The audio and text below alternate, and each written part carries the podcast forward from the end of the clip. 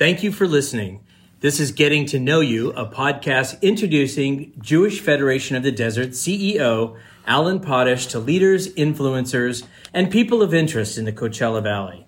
I'm Jeff Hawker, and I'm joined here with my co-host Alan Potash. Jeff, it's good to see you again. The week has gone by quickly. They always do. Those seven days, they just kind of spin around. Who'd you bring today for me to talk to? Well, I'm excited. Uh, I've known uh, Mike Thompson for quite a while, and he is the CEO of the LGBTQ Community Center of the Desert. Welcome to our podcast. Thank you both. It's great to be with you this afternoon. Thank you, Michael. It's nice to meet you. So, we try to do three basic things. We want to hear about your story. Why did you come here? And um, what do you do here? So, let's start with who are you? Why are you here? Not here in this office, but why are you in the desert? Um, well, uh, fir- I'm, first, I'm curious if I'm a leader, an influencer, or a person of interest. All three. So, We'll find out after. We'll find out after the podcast. so, what brought me to the desert? Yeah. Yeah. Um, uh, curiosity, I think, most of all. Um, I was working for a national LGBTQ organization and realized I felt a little disconnected from what was happening in local communities. And I happened to stumble upon the fact that the kind of fledgling community center here was looking for an executive director. So I reached out to someone I knew on the board and and was met with, "Oh, you wouldn't be interested. It's too small for you." And I'm like, "That's exactly why I'm interested because the the the growing and changing demographic of the Coachella Valley I felt deserved a vibrant really even flagship LGBTQ center. And so that was the catalyst was um, in 2013 what started as curiosity. Well, I think it's very similar to, to my story, although this isn't a fledgling Jewish federation. Uh, it's been around since the early 60s. But I think the community has transformed dramatically. Uh, and I'm curious to know what you've experienced since you're that since you got here, and how has the community changed? And compare it to where you were before. Where were you before coming to the desert? Yeah, I was I was living in Los Angeles. I was working a fledgling for, community, a, right? a, a fledgling community, right? Right, easy to navigate, small little you know one horse town. Um, no, uh, I was working for an organization called GLAAD. Um, oh, that was, um, and and you know, GLAAD's work was very important uh, really changing hearts and minds through the way stories about queer identifying people were told. It was the the beginning of it was in the early uh, AIDS crisis, mm-hmm. and the way stories of gay men dying were being told by news outlets was not acceptable. And so then GLAAD was formed from that, and so GLAAD worked with uh, news outlets and uh, production and studio companies to help tell stories of LGBTQ people, um, and so so now I got so distracted by um, talking about what I was doing, I forgot the actual question. well, how, well, where'd you come from? Yeah, yeah. So I was, you know, where, I was where doing, your roots? Yeah, I was doing that, and and had a long history of doing uh, LGBTQ advocacy work. I think. Um, started in 20 years ago. I was working on the opposition campaign to the marriage amendment in the state of Utah. And I actually took the job because I was You're doing an Oppo researcher. No, I was actually just on the on the ground, really organizing, and um, and I realized I took the job because I'd been doing consulting work and it was like, oh, this is a great seven month gig. It'd give me a chance to live someplace that I hadn't lived before. And I realized that I had not been paying attention, that there were strategies and movements of people in place uh, organizing specifically to prevent me and my community from experiencing all the liberties that we should have as uh, full members of our society. And so I decided that I need to start paying attention. I need to get active. And that really has been, been the catalyst of what has become my career. It's a, it's a great foundation story. Uh, you know, many minority groups go through the same challenge with uh, the misinformation or the disinformation is out there. We're dealing with that in the Jewish community. How did you kind of learn the skill set to be an advocate and be able to be front and center in telling the story of your area of interest? Yeah, thanks. It's a great question. I think it really is. You know, I'm a believer in the, just the natural evolution of things, and I feel like you know my life prepared me for this work. You know, I I'm a, I'm an adopted kid, and so I think early on, I I learned the value, kind of on a DNA level, the value of relationship. Mm-hmm. Right. Um, I think having an absence of that early on really treasured the relationships that were mo- most important. You know, through all of my schooling, um, really got involved in in leadership um, roles, but. Um, at the center of that was always creating meaningful connection. And so my advocacy is based in that. So this is a very sensitive question I'm going to ask you. I don't know when you learned that you were adopted, but um, when you're when you're finding out who you are, you realize that you're an outsider in society. Yeah. And so I don't know if there's a parallel between the work that you do and being a child that was adopted. Yeah, absolutely. Uh, uh, absolutely. I mean, it rings true. I mean, my parents' um, story is very common. They were married for 10 years. My mom hadn't been able to uh, uh, carry a pregnancy. They adopted me. My parents then had two biological children, right? Took the pressure off, right? Um, and so I always knew I was adopted, right? I, I and I never uh, felt not a part of my family in the way I was treated. But in my own mind, silly things. My brothers are 16 months apart. People thought they were twins. Their names are David and Don. They, sh- they shared a room, right? There were all these things, even the things they enjoyed versus what I enjoyed. So many bits of information told me that I was different. Uh, and so that sense of being othered mm-hmm. is very familiar yeah, yeah. to me. Uh, and I think why I'm sensitive to making sure that everybody's got a connection point. That's great. I, I feel the same way. It's interesting. My, my grandmother couldn't, was told she couldn't have children. Mm-hmm. Then she adopted a nephew whose parents were killed in a car accident. And then, of course, she had you know three other kids mm-hmm. afterwards, mm-hmm. right? Mm-hmm. So there's something out there for people who can't have children to have the the uh, the emotional connection with with a child might bring other children into the family.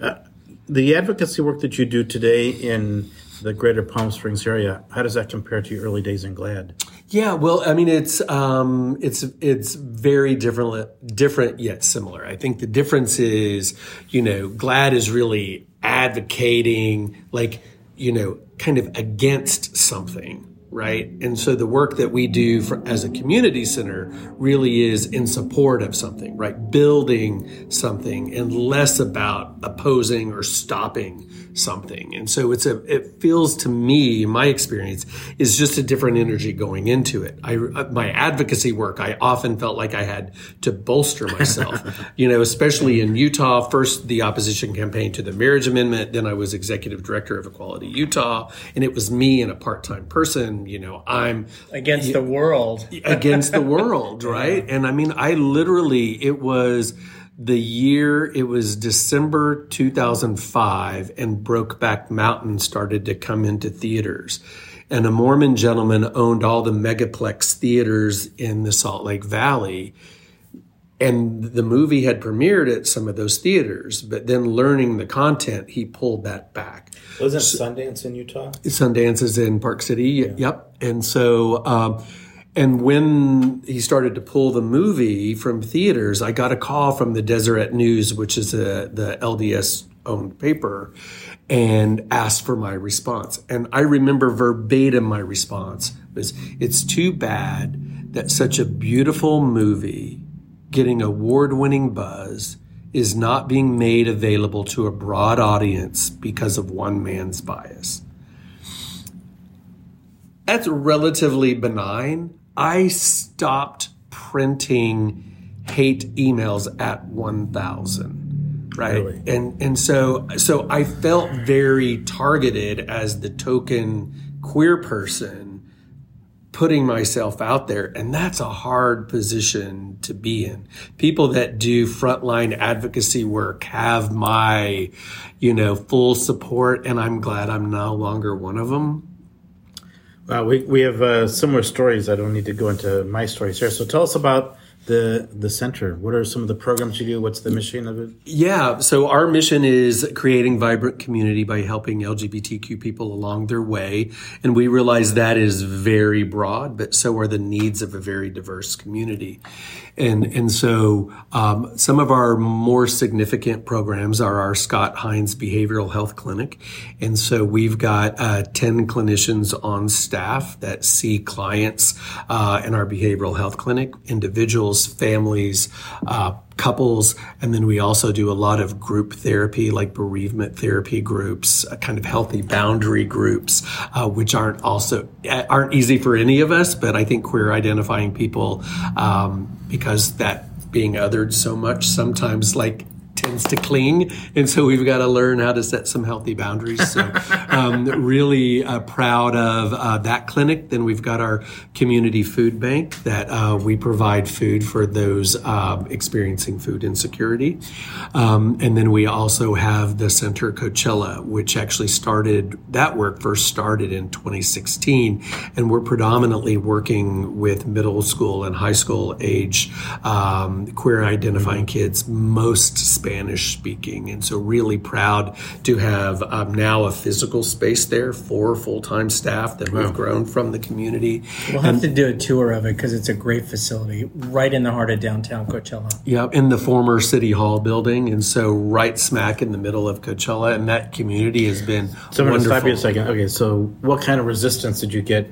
I don't know if you were the one responsible for doing that, but what kind of resistance did this center get? Yeah, actually, not a lot. And so the the beauty of it was how it evolved, and it really was relationship. And so uh, the California Endowment was doing a project that it had done in many communities across the state, building healthy communities. This particular one, building healthy communities, Coachella. The, the purpose of the project was to understand what does this community need from itself to be sustainable and thrive and a function of that was this youth participatory action research, where young people worked with researchers and they identified their priorities for their community to thrive. Young people. And within that, there were a number of LGBT identifying young people that said, We need these things. We were then invited, and I was told very specifically, We're not interested in white West Valley coming to brown East Valley to solve our problems. I'm like, awesome. We don't want to. Yeah. Right? We want to participate alongside. We want to, where invited, participate with, and then solve issues where invited based on our. So that that was kind of where I was leading to with that question. Uh, you divided it in terms of, of color, but I think there's a different way for me to understand that the you know Coachella Valley is a diverse, but it's very segregated community. Uh, with Palm Springs being what I've been told, you know, more respectful to the alternative community, um, and we go conservative the farther east we go. I don't know if that's true or not, but um, that's kind of my takeaway from it. So I'm glad that you didn't have much resistance. Um, was there resistance on the other side of the of the map in terms of why are you from Palm Springs? Why are you in Palm Springs going out into Coachella Valley? Yeah, well, I think uh, I don't know that there was resistance as much as a lack of understanding, right? And so, depending on the level of privilege that one walks through life with, right, the more privilege, maybe the less understanding. Correct. The less would- privilege, true, yeah. right? The the more understanding that we really need to go to the margins to erase the margins, right? And so, I I, I think those living in the far east end of the valley um, where resources are limited, even access to fresh food is, you know, there aren't a lot of grocery stores once you get past Coachella. People are getting their sustenance at gas So, stations. so this is this is a greater issue the the uh, food deserts that exist. I just I can't I can't understand you know why putting up a grocery store in a neighborhood is a problem. You know, everybody buys groceries. yeah. I, I, I don't understand it either.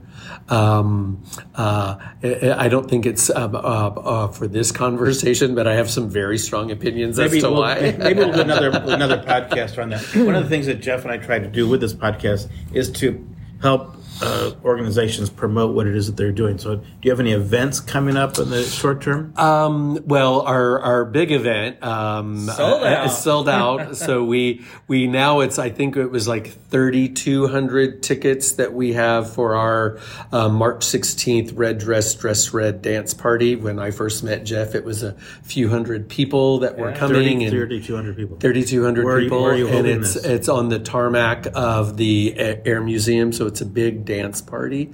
And Jeff actually works with us uh, on, on that event as well. Um, and so uh, I'm. It is such a celebration of creativity. In fact, I spoke about it in our weekly newsletter, and um, for me, it's it's my favorite event because it celebrates. Um, the kind of expansive perspective that most queer identifying people have around gender, around creative expression and dance. And for me, finding my way from small town Oklahoma to Chicago after college and going to my first gay bar and not knowing anybody, but just finding the liberation of expression on a dance floor it was for me i can be alone in a crowd of people and so incredibly happy with just festive music and dance So you're no longer the other. i um not in that space well, that's, that's I mean the way you, the way you described it was kind of the way I felt the the first time I went to Israel. Yeah. I grew up in the Midwest. Yeah. uh, not not a large Jewish community, and the minute I landed in Israel, I, I felt like I was whole. yeah yeah and and and when we have that experience something in us changes Absolutely. right and so that's really It's and th- empowering. and, and thank you for the lead in because that's at the core of what we do at the center is create spaces where people can experience wholeness That's beautiful. Yeah. that's really beautiful. So how do you get 3,200 people on the tarmac at the? You uh, move all the museum? planes. magic without, without anybody whacking their head off with the propellers. But one of the things that was great when this all came about is Mike said, "Look, I just want to have an event where everybody is just celebrating who they are. No speeches, no asking for money. This is just a, an event." and it's not an inexpensive event to produce How much is it for a and, ticket? and but and this is what i'm committed to is this is an expensive place to live. Housing food going out to anything. And so we capped it at $99 for a general admission ticket. Now we do have vip tickets that give a different level of access. We have a lot of sponsorships.